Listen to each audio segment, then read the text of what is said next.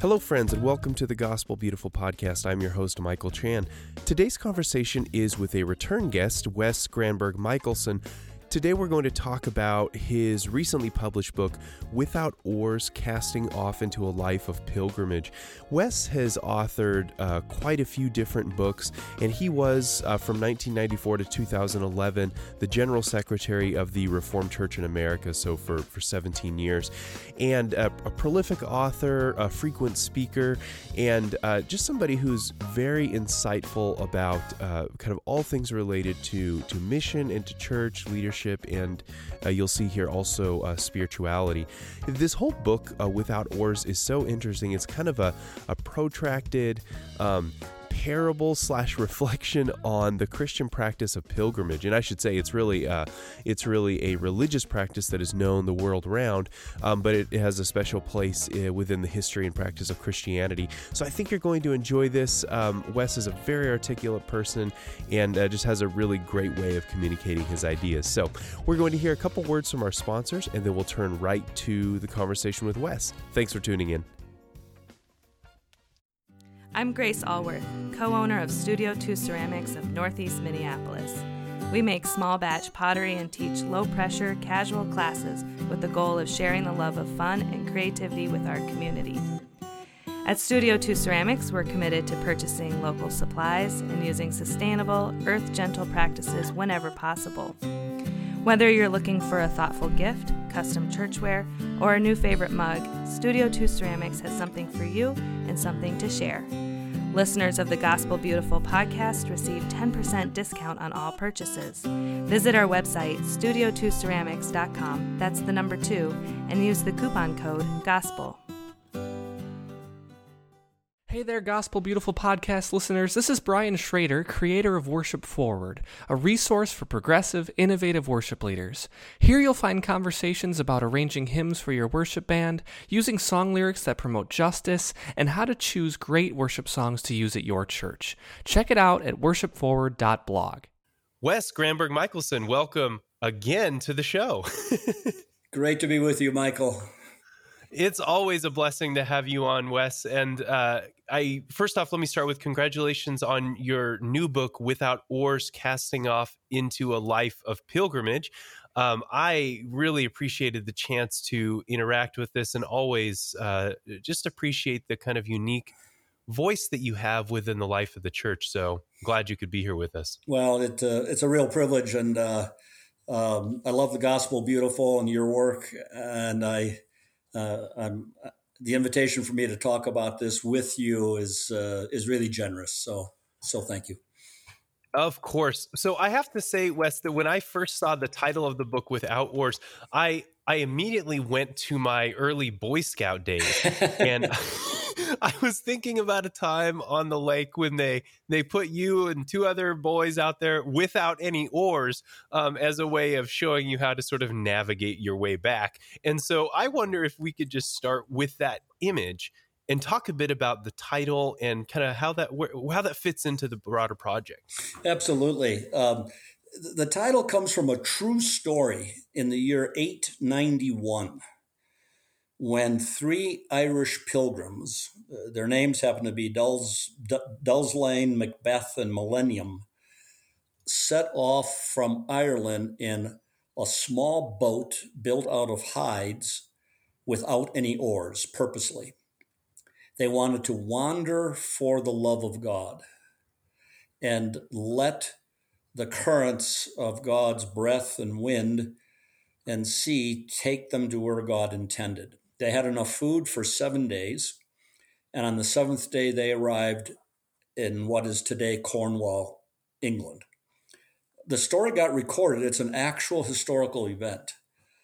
And uh, it became a metaphor for what it means uh, to try to live spiritually in a way that is without the normal sort of comforts and assists that we depend on, but which often can keep us limited from the destinations God really intends.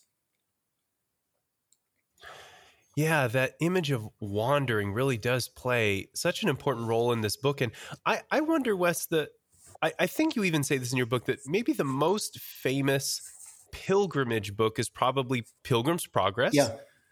Um, which I, I don't know if it's still one of the best sellers, but it certainly has been throughout history one of the best selling um, uh, kind of Christian yeah.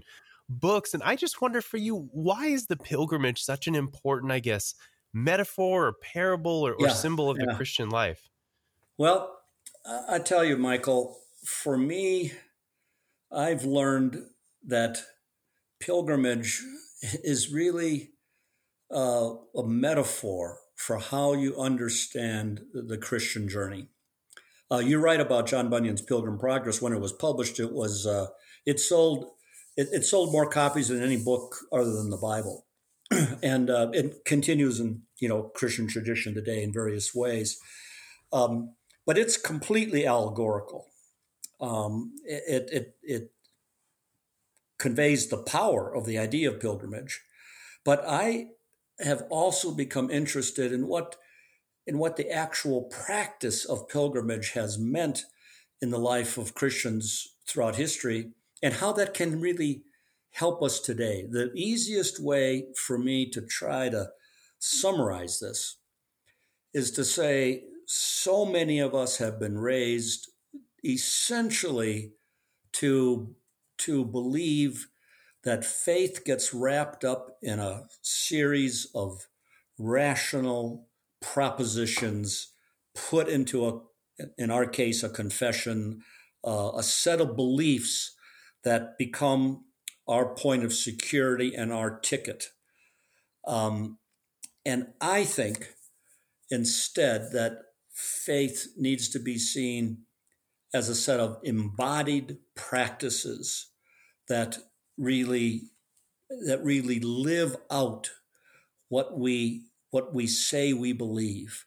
And and pilgrimage uh, has been a way in which that's been expressed. Uh, it's it's not simply what we think but it's where we walk. Um, and it's those ways of of of following jesus that focus far more on how we place our feet in that path rather than what specific ideas we get right or wrong and fight over.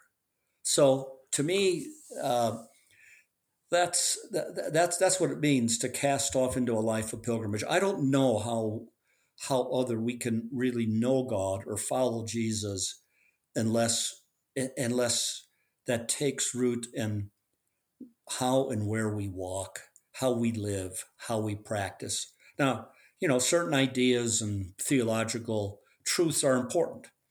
Um, but uh, I, at, at, this point in my life, Michael, uh, and you know, being really raised in the Reformed tradition and mm-hmm. heading a, a Reformed denomination for 17 years, it's almost a confession when I say I think doctrine is a little bit overrated. Uh, yeah, I, there's definitely that polemic there. I can feel it in the book, at least. Yeah, yeah. So, so that's yeah, that's that's what uh, you know. That's what pilgrimage has come to mean, and I and I have felt that there are there are steps. I kind of outline them 10, 10 steps really, ways in which we have to learn how to leave things behind in order to walk ahead in our faithful pilgrimage. Uh, I found that true in my own life, and uh, that's what I've tried to share.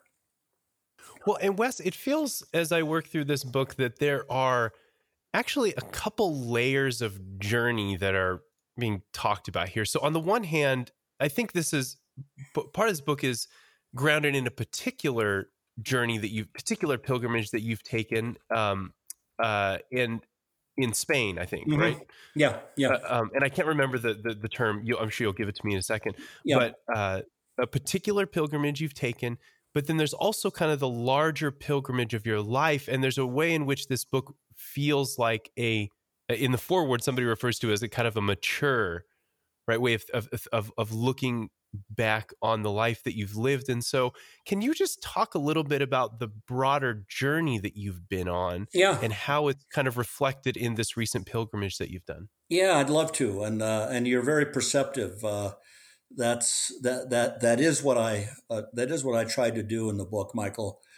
Um, the I think the way I could best describe this goes back to a story in my early life in 1972. Um, I was raised in a very strong uh, white evangelical home and subculture. That's that was my world. Uh, my grandfather was a good friend of Billy Graham. Um, Wheaton College. Uh, that that that world is the one that nurtured my faith. Um, but as I uh, as I developed in my faith and found myself in Washington, D.C. I was working for a U.S. Senator. I was part of the Church of the Savior. Um, I was finding that the, the, that the forms of piety and spirituality and the easy answers I had grown up with were not working for me when I was living in the midst of a, a controversy over the Vietnam War. I was working for U.S. Senator, Mark Hatfield, who was himself an evangelical, but one of the leading opponents of the war, and issues of um, justice and uh, peace uh, were were so important in that period, and and and my background wasn't giving me the right or sufficient answers. Um, I in 1972 in December the election was over. Richard Nixon had been reelected uh, George McGovern had won one state. Nixon had won 49. And, um, and I was sitting at my desk pretty depressed and depleted, uh, really exhausted from the whole period. This was a this was before Watergate had broken into the scene, and uh, and I wanted to get away. I wanted to take a break. I called my travel agent and was going to book a trip to the Virgin Islands. someone in a friend in Church of the Savior had given me a card, had written the phone number of Father Stephen, guest master at Holy Cross Monastery in Berryville, Virginia, and had said, Wes, you're in your uh, journey, uh, you know, of faith, your inward journey, you should you should go to, you should take a retreat out there sometime. Well, I remember this day sitting at my desk and looking at that card and for some reason, I picked up my phone and called the number. And Father Stephen answered, and I said, uh, um, uh, I, want, I wonder if I could come on retreat. And he said, Come right away. The next day, I got in my car and I drove to a Trappist monastery. I'd never been to a monastery in my life, much less a Trappist monastery. and I I wasn't sure where I was going or why, but I knew I was being beckoned because something within was was pulling me, compelling me to to this other place. And as I look back on that, I view that as the first time I really stepped out in pilgrimage. Um, and I've come to see those movements. Uh, that time at the at the Holy Cross Monastery in Berryville was absolutely transformative for my life. Uh, so many future decisions get rooted in in the deep spiritual experience I had at that time. And and so uh, I've come to see that where you know, how we respond to those moments and decisions that all of us face at one point or another becomes so important to to really living deeply into God's intended future for us. Um, it was uh, just two years ago when I was invited by a friend to go on the Camino de Santiago in Spain. And again, uh, uh, my heart just responded in such a way that I knew I had to do this. And I wasn't even sure why.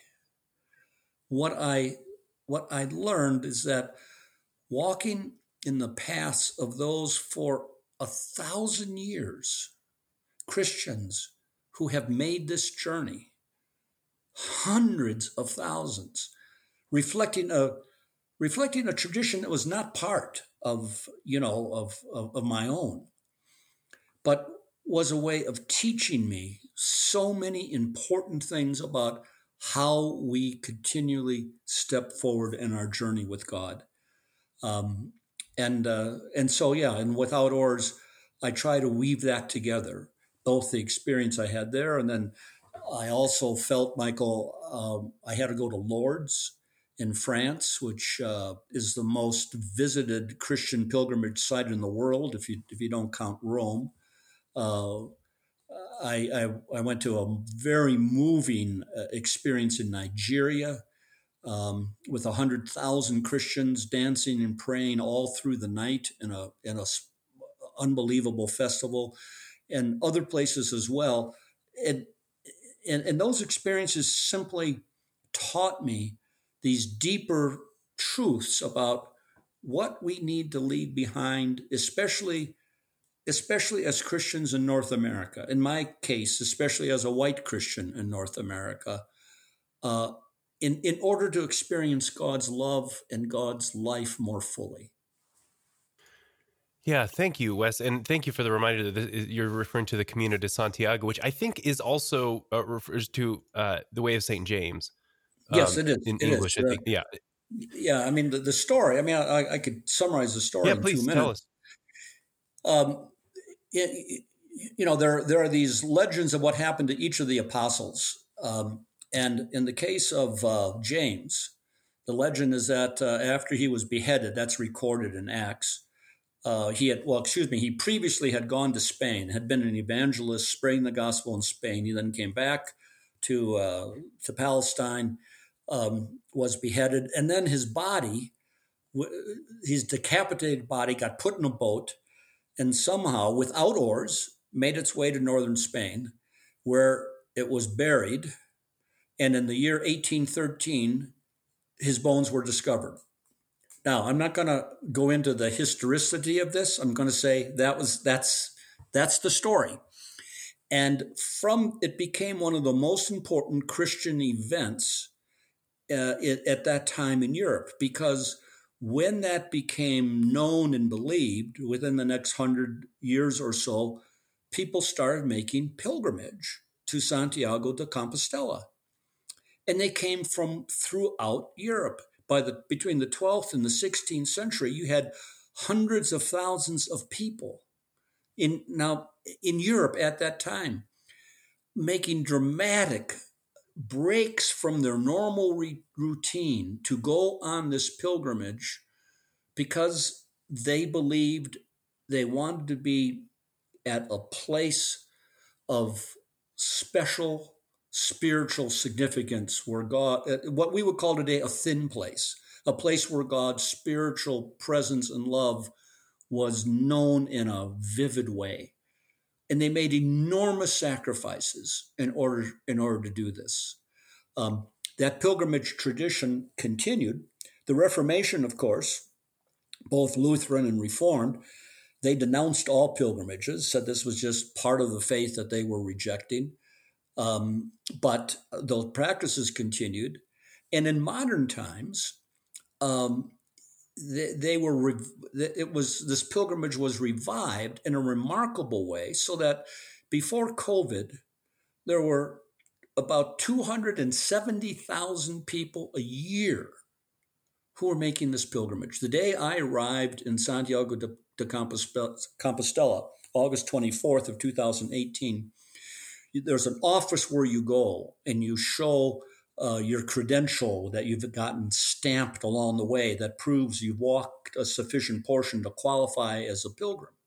And you stand in line in order to receive this certificate. 2,330 people did that on that one day. Most of the people whom I talked to, Michael, never darkened the door of the church. I'd hmm. say about 90%, nine out of 10, weren't particularly active in church, but they were spiritually hungry. And they were on this pilgrimage for personal and and spiritual reasons. And that and and that also just opens up so much to me about what is it that that uh, is drawing and appealing people in ways that particularly we don't find or they don't find in the life of the established church, but yet evidences a real spiritual hunger. Yeah, Wes, let me interject something really here. You um, you brought up at one point kind of the eh, in church history there's a time when these pilgrimages were discouraged and I didn't quite catch the period, but you and I both come from uh, Protestant traditions grounded in the Reformation. Yeah. And I think it's fair to say that most Protestants in the North American context do not really use pilgrimage as a regular practice. And I wonder what is it about our Protestant tradition, especially the North American version, that that doesn't prioritize this kind of practice of spirituality? Well, I think it's a great question. Uh, uh, and I've got, I think I understand some things, uh, some things about that, at least from my view. Uh, I mean, Luther, you're Luther Seminary. Luther said all pilgrimages should be stopped. There is no good in them, and and Calvin was about the same way. Um, uh, and and so, like different parts of of spirituality in the Catholic Church, which were rejected by uh, the Reformation, um, we in, in some cases i think the reformation you know threw the baby out with the bathwater. I, I think we we we left certain things behind that that really that really did have potential spiritual power. I i think the reason why that until more recent times pilgrimages have never been thought of much in our in our protestant tradition um, is because we we seek security in how we uh, capture faith in our minds and in thoughts and in the way you know we engage in right thinking about faith as our main entry point. And we're and and, and we're less prone um, to put emphasis on those spiritual practices that are ways in which we really come to embody faith um, we, have been less trustful of those avenues. I think this is changing. Uh, it, it's changing because of the the way you see rising interest in both things like pilgrimage and retreat and uh, uh, contemplative prayer and forms of Taizé worship. I mean, make a long list of how there's a yearning for a more embodied form of spirituality, which is entering into Protestantism today when I go on retreat to a Catholic uh, monastery and talk to the guest master, he'll often tell me that they get as many Protestants on retreat now as they do Catholics. Um, so I, I, you know, I think there's a movement there, but I think we've rejected it, Michael, because because we're we're more comfortable keeping faith in our heads, and because we've we've sort of inherited this uh, this belief that has been with us through the Enlightenment and modernity that there's really a special a separation between the material world and the spiritual world, and that things spiritual are kept in one realm, material is another, and uh, and and and that's become a comfortable dichotomy, hmm. which is destructive yeah. in so many ways. Yeah, I, I, fully agree with that, Wes, and and I also wonder. I, I think Protestants often struggle with kind of having theologies that are located in particular places mm-hmm. or like you referred earlier to thin spaces right which is yeah. language that is is kind of broadly available within uh, uh, outside of christianity too yeah, yeah. but so much of you know the hebrew bible uh, speaks about god's God's presence everywhere, but also kind of God's emphasized presence in particular places. You think of the temple yeah. and and, and uh, you know God journeying with Israel through the wilderness, the ark, and and whatnot. And I, I just think there's some level, there's some kind of allergy, or at least a level of discomfort for Protestants around this kind of theology of place that God could kind of be particularly manifested somewhere, even though I would add, like as a Lutheran at least, right, we have this robust a sacramental theology where we say, hey, look, like Jesus is here in this particular bread and wine.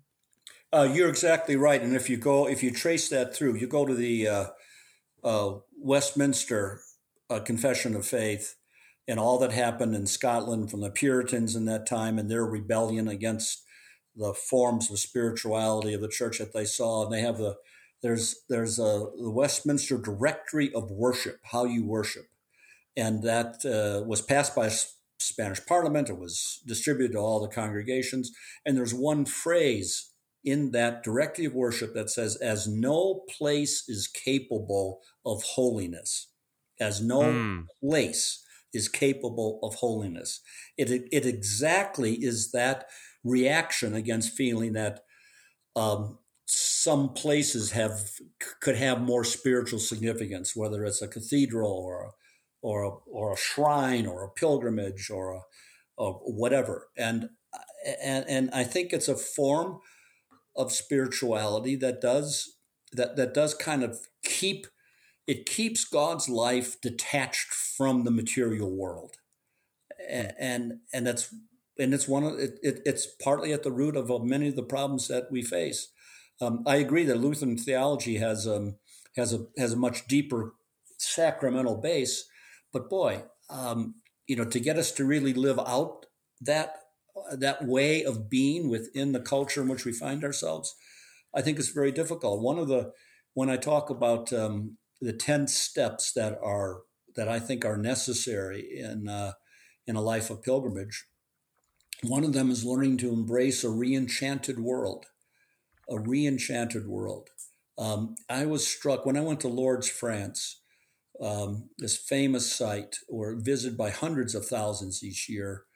Um, the way in which water takes on spiritual significance uh, as a healing uh, as a healing power. Um, the way uh, here close to my home in New Mexico, the Sanctuario de Chimayo, um, uh, probably the most popular Catholic pilgrimage site in North America. Um, and there it's there it's this legend about discovering a buried cross um, through illuminated light and building a chapel and taking the dirt where that cross was and um, and and uh, uh, regarding it as something holy. So pilgrims come from all over and they go to this small chapel and then they go into a side room and they take little plastic bottles or Tupperware and put some of this dirt in it and they take it home with them. Um, uh, you could, you know, you could go on, uh, and there, there's one level at which you know a rational mind says, "Well, this is all nonsense."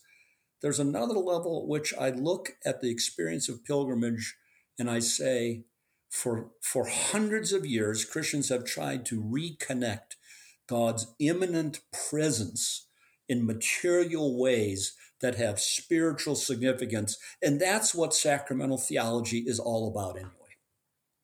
Hmm. Well, Wes, since you mentioned the uh, the the kind of ten, um, I guess you could say practices or yeah. concepts um, that uh, that kind of structure the book, I want to read those out loud right now in part because I feel like they're each of these is just kind of exploding or overflowing with meaning, and I think they're really nicely put.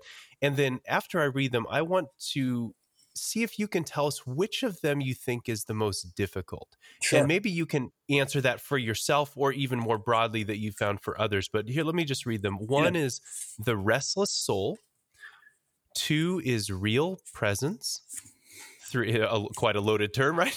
yep, yep. uh, intended so. intended. I, I assumed as much. Three is persistent patience. Four is the strength to let go. Five, walking into faith. Six, reckless spirituality. Seven, unpredictable grace. Eight, a re-enchanted world, which you just mentioned. Nine, leaving the empire behind, and then ten, leaving life. So, what do you think? What what are the hardest, most difficult ones? What's you know, uh, it's, it's, great. I, I I I would go immediately to the strength to let go, and uh, what I mean by that uh, is that we, you know, we we grow up with um, the need for uh, us to develop security and ego strength and identity um, around the things that we do and around our power and ability to to make things happen. And and all of this is necessary. It's it's uh, it's part of our development. But there comes a point at which uh, especially in the in, in the language and understanding of pilgrimage both an actual pilgrimage and just understanding pilgrimage as a metaphor for our faith um, we're we have to let go of those ways in which our identity and our e- ego have found so much uh, security. Um, and, and we have to ask uh, this question, uh, a question that I love whose life am I living? Am I living the life that's just been expected by others and that's been, been uh, deepened within me because of my power and accomplishment? Or am I living the life that is more rooted in what God intends at my at, at, my deepest level? Is there a is is there a deeper part of me that that that hasn't found its expression into uh, into the way I live myself because I haven't I haven't rooted myself in that in, in that most uh, important way in in the reality of God's love. Um, it, it is, you know, people, and you find you find this within uh, Jungian theology uh, and psychology. People like Jung, they talk about. You find this in a person like Richard Rohr. His most popular book was Falling Upward, which is really about the second half of life. You found it. You find it in an evangelical like Bob Buford.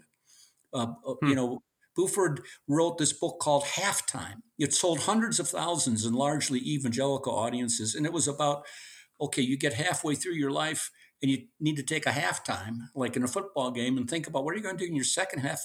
You, you know, there may be a whole set of things that you've neglected that God's calling you to. It's it's this strength to let go and to walk away from places where we have felt secure and safe as we ask the question, what is it that God may really be calling me to? And, and, and whose life have I actually been living? Have I been living the life intended yeah. by God? So I, I think, I mean, there's another one I want to talk about, but I think for mm-hmm. most of us, that's probably the most difficult. Well, and, and before you talk about that next one, let me just interject one thing, Wes. It, it seems to me no accident that the last two chapters both have the word leaving. Mm. Right. And, and, and, because, of course, a journey, right, involves leaving something behind yep. and then moving yep. towards something else. But there is also a sense of death in all of those, too, mm-hmm. right? Like there is. ego is dying. There's a cross element. There is. There is. And, and I think I, I, I you know, Michael, I mean, I think I think pilgrimage. I mean, it is cross and resurrection experience. Um, it's uh, one of the earlier things I uh, I, I, talk about um, is uh, is is is detachment and learning uh, to live by unexpected grace. Uh, that's an that's the seventh one that you named, and uh, there's there's a question. It actually came. I first heard it from a uh, from from an English, uh, actually Irish poet, um, David Whyte, who says, uh, "When has your life become more than you could plan for? When has your life become more hmm. than you could plan for?" I think there's there's a way in which we we are always brought to a point where we no longer are in control, where where events in one way or another have overwhelmed us, and we could never plan for it. And at that point, we we have to ask more deeply than we ever have before. What does it mean to depend on unpredictable grace. I think in many ways, COVID has done this for us. You know, I mean, I mean, I mean COVID has introduced a life that we could never plan for, and and has interrupted us in in ways that um, are can both be deeply threatening, but they can also offer a great opportunity to to take a break from our normal routine and to say, what what is it that God now might be calling me toward? given this unplanned, uh, you know, this unplanned circumstance that now has overwhelmed my life. Yeah, I, I wonder: are there any other practices that uh, of, of, these ten that you feel like are just exceptionally difficult for people? Well, I think for for those of us in the Reformed tradition, uh, I think walking into faith is uh, is is maybe one of the most difficult. Uh, and mm-hmm. I I sort of make my own confession in the book uh, around that. You know, we can we can talk about the the marvelous accomplishments, the revolutionary accomplishments of the Reformation, and and and all that that meant in that historical time and has meant for the history of the church. But I think we also have to see how as reformers rebelled against what was their only experience of the church at that time, rejecting so much of its thinking, theology, and particular practices. They had to find, they had to answer the question well, then what does give us security? Where, you know, what do we believe? And they had to find safe harbor within, within constructing rational confessions saying this is this now is how we define faith. Um, in my in my Reformed tradition my own denomination, it was the Belgic uh, the Belgic con- Confession and uh, Canons of Dort and the Heidelberg. In yours, it's the Augsburg Presbyterian, it's Westminster. They go on and on. There were between 40 to 50 confessions, which were meant to be definitive, you know, the one confession of faith that were written within about that 100 year period. And I think in retrospect, what they did is is try uh, try to say that uh, our faith is captured in these confessional boxes, in these in these neat propositional systems, and we simply have to get it right. And we have to, and by thinking it right and by understanding the right ways of thinking, that then becomes our, our entry point into even into heaven. Uh, and and the differences between them then becomes a matter of conflict. And of course, this was not only conflict between Catholic and Protestant, but also conflict at times deadly be, be, between Protestants. Um, learning what it means to walk our way into faith, to to understand our entry into faith by by uh, by, by by what we do by our practices. Now, don't get me wrong, there are certain bedrock theological truths about Christianity that I think are, are essential. Um, you know, in those respects, I'd be an Orthodox Christian. Uh, but I just think they're a lot less than we think. And uh, hmm. I've, I've lost, I, like I say in the book, I've lost my belief in beliefs. Um, I'm, I'm far more, I'm far more interested in and saying um, and wondering how is it that our our whole lives are are set into the embodied experience of faith. Uh, I, I, I, tell one story of going to Nigeria at the invitation of an ecumenical friend from an African instituted church. These are churches that are founded in Africa by Africans for Africans, not founded by missionaries and many of them are huge. One of them is the Church of the Lord Aladura, and its and its primate, uh, Archbishop uh, Rufus Ositelu, had invited me often to an annual festival they have at Mount Tabora.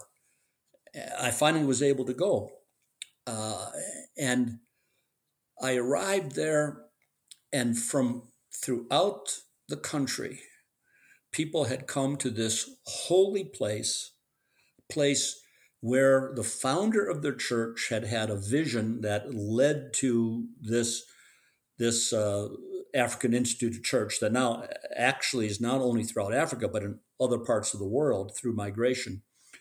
Uh, those followers had arrived at this place and they all come wearing white robes and they all take off their shoes because this is holy ground.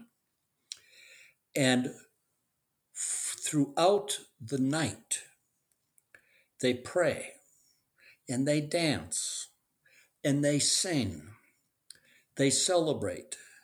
There are a hundred thousand people uh, it's at 2:33 a.m. that uh, Archbishop Ositelu finally gets up to give his sermon, you know, his talk, um, and it and it, and more continues after that until dawn. Now, uh, if if if you you know if you gave these people in this church uh, a theological quiz on essential doctrines of the incarnation, atonement, resurrection, I mean, they'd all give you know they'd all kind of know the answers but their their embodiment of faith was so clear. What what what faith meant to them uh, was lived out. The next morning, I went to see Archbishop Ositelu and his uh, chief bishops at their headquarters, and I was sitting down with one of the bishops, and I was reflecting on what happened the night before, and I said, "Well, you know, in the West." Uh, uh by tradition, a lot of us tend to keep faith kind of primarily captured in our minds. And he looked at me and he smiled and he said, Well, here we believe faith has to move through every pore in every part of our body. Now, I I I think that's you know that is so different than the tradition I've been comfortable with, but I think there's something so powerful in that and so so important uh, in this time when when you know how we practice and live out our Christian faith uh, for for many, including those from outside of the church, is is really the primary test. Uh, so I think that's also one of the harder things to leave behind. We you know, we don't leave behind careful theology. I like theology; it's important, but we leave behind our trust in rational theological propositional systems as the main way in which we define and live out uh, our particular expressions of faith. Yeah, no, I think I see that distinction that you're making, Wes. I, I wonder if you could talk a little bit about. Well, so when I looked at this list of 10 and I kind of asked myself the same question that I asked you about which of these 10 may be the most difficult, I was thinking about uh, number nine, or yeah. I'm sorry, number eight, a, re- a re-enchanted world. Yeah. And I was thinking about how for so many people in my generation, I'm sort of early millennial. Yep. And then for those who come after, I think this might be a particularly heavy lift. And so talk about the re-enchanted world and and maybe some of that language around enchantment and what you're inviting us to reconsider. Yeah, absolutely. Um, and you know, it for for those who are interested in the in, in, the theology behind this. I mean, a lot of it comes from what Charles Taylor uh, has written in the Secular Age, and is probably the most right. pervasive uh, statement about what the secularization of Western culture means. Um, I, I, I think that this inherited belief um, that places that first of all places confidence in our rational systems of belief, and that then lives out a, a kind of spirituality that tends to separate spirit from matter. The spiritual world and the material world are kept separate, which was so reinforced by the Enlightenment and by the Industrial Revolution, so that the world becomes a place to dominate. And then, if you add into that the dimensions of race and culture. White men are dominating the world, and they're dominating women, and they're dominating people of color, um, uh, uh, and and the story of Western civilization goes on. Um, it's this it, it's this separation of of God's presence from the material world that uh, I think becomes uh, so dangerous. I think, you know, if you ask me what what's really behind climate change, I'd say, well, fundamentally, it's that. It's, it's how Western culture made this made this division, and I think what what many are looking for now are ways in which that that reconnection is made. And a lot of it comes out in crazy ways, you know. I mean, I live in Santa Fe, New Mexico, and you got, you know, 29 cotton forms of spirituality around the corner here. But hmm. but but the but but the fundamental impulse is is how God's presence is seen um, in, in in a way that intersects and is embedded in in the in the creation itself. Um, and and I see pilgrimages. It, it's fascinating to me that pilgrimages are always rooted in these vivid forms of spirituality within the material world.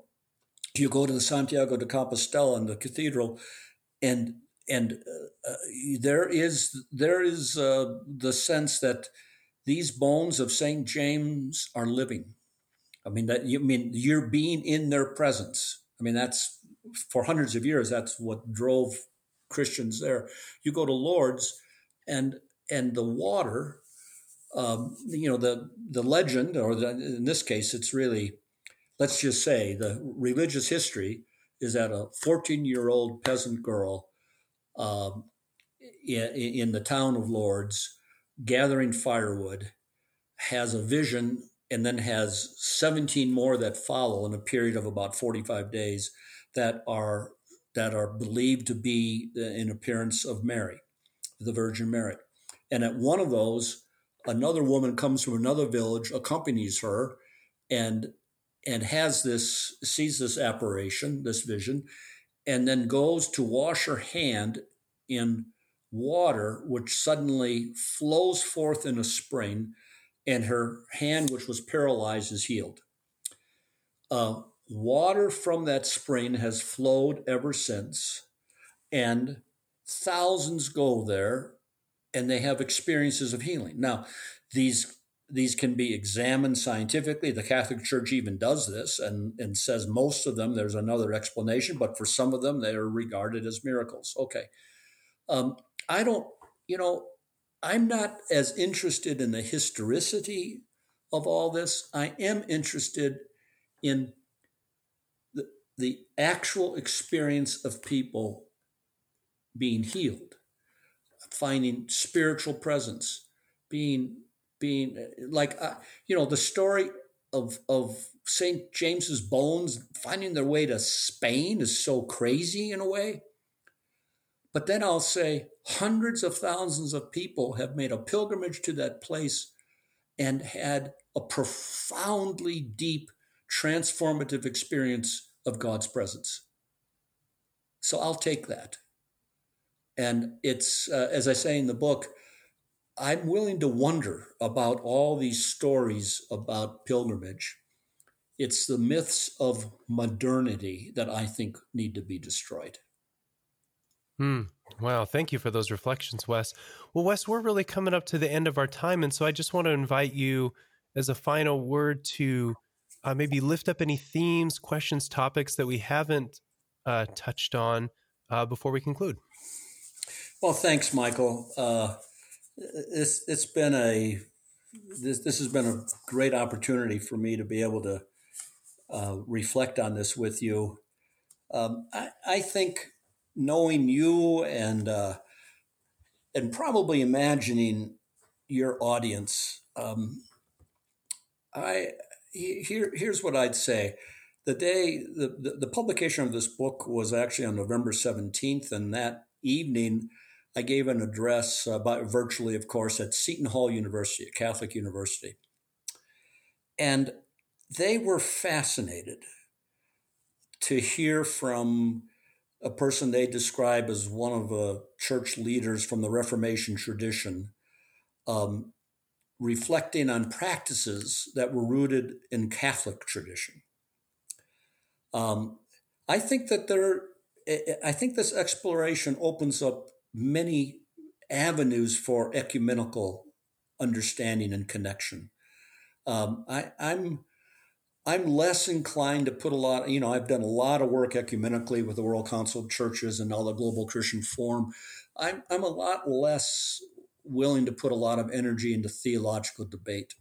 I'm a lot more interested in looking at how different traditions of Christianity practice their faith and what we can learn and be enriched through the Spirit from one another in those practices. Um, uh, understanding faith as pilgrimage and and a means of faith formation uh, is is really countercultural. It, it, it goes against a lot of what we kind of assume, but I think that it's it it just for that reason it it offers great hope for how our faith can be can be deepened uh, and, and, renewed. I think the Reformation, uh, we you know the the spectacular things it did in the history of the church and of and of Western culture are, uh, are they always amaze me. But I also think, as those from that re- tradition, we have to ask, what is it that we left behind that maybe was a mistake, and that we and that we can now be enriched from? Uh, I believe that understanding our journey with Christ as a pilgrimage, and then looking at even those practices of pilgrimage, have a have a tremendous ability to to deepen our own our own Christian discipleship today. Um, and I, I I think all of us need to have have the have the courage, the spiritual courage to uh, take a risk, to step out from our normal routine, to step forward to deeper ways in which God is calling us, uh, to step away from what has maybe kept us constricted in order to step more fully into all that God desires for each of our lives and and and for our witness in the church today. Um, it's it's a it's really a transformative spiritual power that uh, I think this points of points us toward, and that's what I've tried to at least hint at and try to capture in, in, in the book without oars. Wes Granberg Michaelson, thank you so much for your time. Thank you, Michael. It's a wonderful opportunity to be with you again. Thank you for listening to the Gospel Beautiful podcast. I really hope that you benefited from the conversation. If you did, make sure to leave a five star review. Also, make sure that you're subscribed so that you can receive updates whenever new episodes drop. Thank you very much.